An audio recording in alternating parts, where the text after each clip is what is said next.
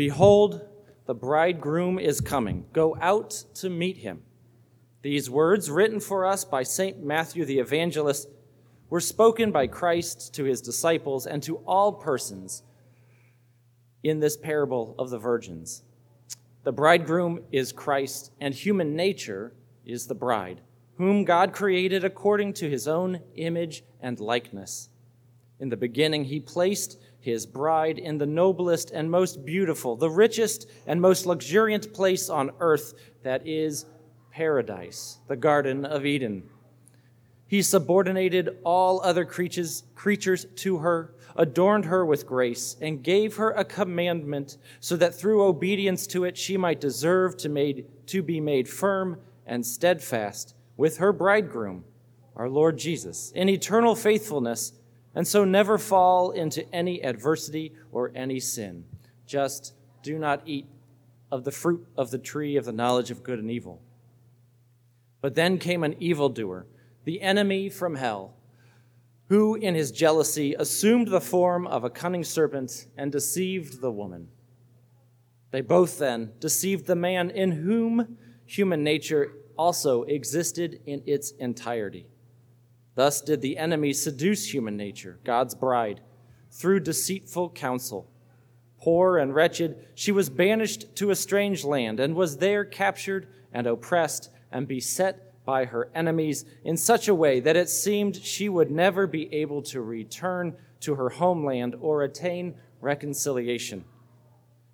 But when it seemed to God that the right time had come, and he took pity on his beloved in her suffering, he sent his only begotten Son to earth, into a magnificent palace and a glorious temple, that is, into the body of the glorious Virgin Mary.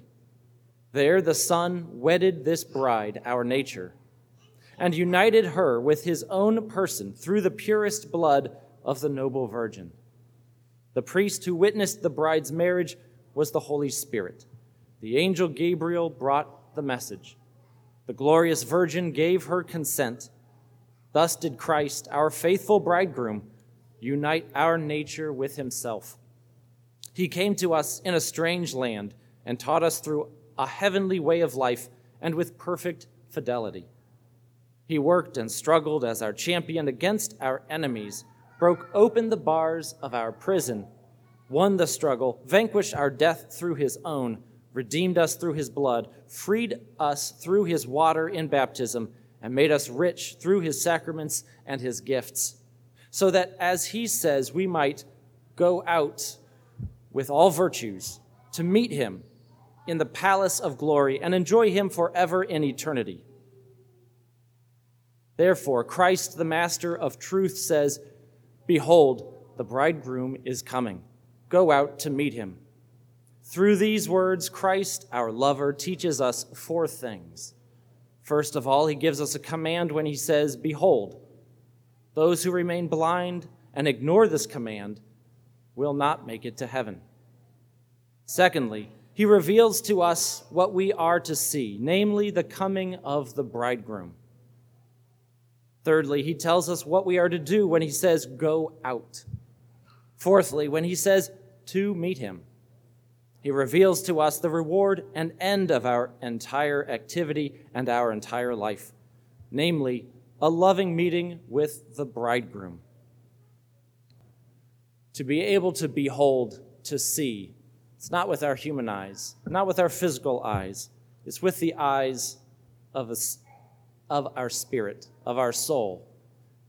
And in a spiritual sense, we need the light of God's grace, just as we need these lights or the sun. We also need the object, the bridegroom himself, through which we are looking at to be able to see. And then finally, we need to actually be looking at him. So we need the light, we need him, and we need to be looking at him to be able to behold, to be able to see like the ten virgins. And in a spiritual sense, the light of God's grace is a fruit bearing branch that comes from the life giving paradise of the eternal kingdom. This light comes from God Himself. No human activity is useful unless it grows from this branch. This branch of God's grace, which makes a person pleasing to God and worthy of eternal life, is offered to everyone, but is not used by everyone. For some do not wish to have their eyes gaze upon the bridegroom. And for ourselves here in church, sometimes it's not an all or nothing. There are moments in our life where we are spiritually attuned and focus on God. And there are certainly are times, moments, days, weeks, months, where we fall into sin or fall into a routine and do not look at our Lord. And sometimes this parable of the ten virgins, since Jesus is talking about the end of times, the judgment, and the five unwise, the foolish virgins, are locked out of the room it sounds like it's the end of time, and it's if you don't live your life the right way, you will not be welcomed into the kingdom. And while that is true, there's also different moments in our life where this is true for us of sometimes we behold and go out to meet our Lord, and sometimes we refrain or we just don't do what's necessary, the work to get ready for him and for his coming.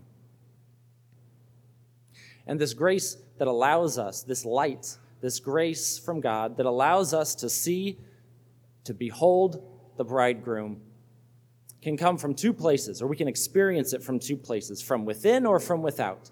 If it's from without, it can be when we are diagnosed with an illness, or we lose a loved one, or we lose property, or a job, or are unsettled, shaken up in this life. Some tragedy befalls us. Or it can be from some great preaching or some something online, some something Catholic that you read can also cause us to be shaken to realize that the Holy Spirit and grace is always working on us. For our eyes, possibly for the first time, to be enlightened, to be opened. And sometimes it comes from within.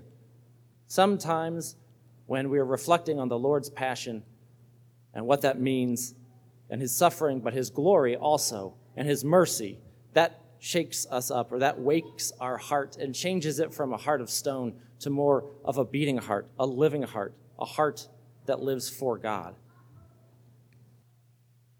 To go out, now that we have God's grace, we recognize God's grace, we work towards always having the light of God's grace. And He's always providing it. And so when I say when we work to have it, I mean things like fasting, prayer, almsgiving, receiving the sacraments worthily, extra prayer every day, living our lives in such a way that we really do become a second Christ. That people look at us and can say, oh, he or she is definitely a disciple of Christ based on the way that they talk, the way that they act towards others, the way that they forgive easily, even when human nature would say, you need to hold that grudge, and that other person isn't even sorry. Or to persevere with hope and happiness and joy when life is getting us down and we lose everything or we lose important things in our life, or we persevere for 5, 10, 30 years after the loss of a spouse, and we do it with joy because we know that we're in the arms of God. If we act this way, if we desire God's grace, we will be perceptive to God's grace. And then to go out to meet the bridegroom is to live in a way that is worthy of that, to allow that grace to influence us so that we can pray passionately, we can forgive easily, we can focus on things eternal and not on things of this world every day and at every moment.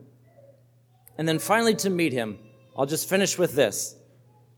Whoever wishes to meet Christ as his beloved bridegroom and to possess eternal life with him must, in this present life, meet Christ in three ways. If we're going to meet Christ at the end, we must meet him today and every day in these following three ways. We must focus our mind more on the spiritual life and less on the material life. We hear St. Paul say things like desires of the spirit rather than desires of the flesh. Our do we possess our possessions? Do we own our possessions, or do our possessions own us? It's okay to have a lot of things, But is our life totally wrapped around those things? Or do we give freely and we understand that others don't have as much as we do, and that the, the things of this life, as nice as they are cars, houses, vacations, extra houses, whatever do not get us to heaven and are really secondary. So, keeping your mind there on the eternal things, spiritual things. Second is that we don't love anything more or as much as God. This is the question we have to. What this is saying is Do I love God because He's God? Do I love God because He gives me good things? He gives me consolation. He gives me the sacraments. He gives me peace. He gives me joy. Is that why I love God? Or do I love God because He's God and I'm not? Because He created me in His own image. And for just that fact alone. That's a very difficult thing to do, and many mystics and spiritual masters in our church history, both men and women, struggle with that or work years and years to get to that point, to realize that no matter what struggles we go through or how good we have it, that's not why we love God. We love God, or we ought to love God, because of who He is. He loves us not because of anything we do, He loves us because we are. He loves us because He made us. He loves us because that's what love does. And the third thing is with all our virtuous activities, is that we have to rest in God. So the first thing I said, I kind of put one and three together. Focus on spiritual things, sacraments, prayers, the, the pious life, the life of devotion. Two is to love God for himself. And three is to not just do the activity, but then to actually love and rest in God, to desire God, to only focus on Him, and then to stay there. If we do that, we are truly meeting God. We will behold Him because of God's grace. He does all the work. We just have to open our eyes and look at Him. And we go out by living a life of virtue, a life of charity, a life of following the Beatitudes and the commandments, a life that Jesus would be proud of. And fourthly, we meet Him by keeping our eyes focused on Him, loving Him, being with Him, loving Him, not because of His gifts, but because of simply who He is.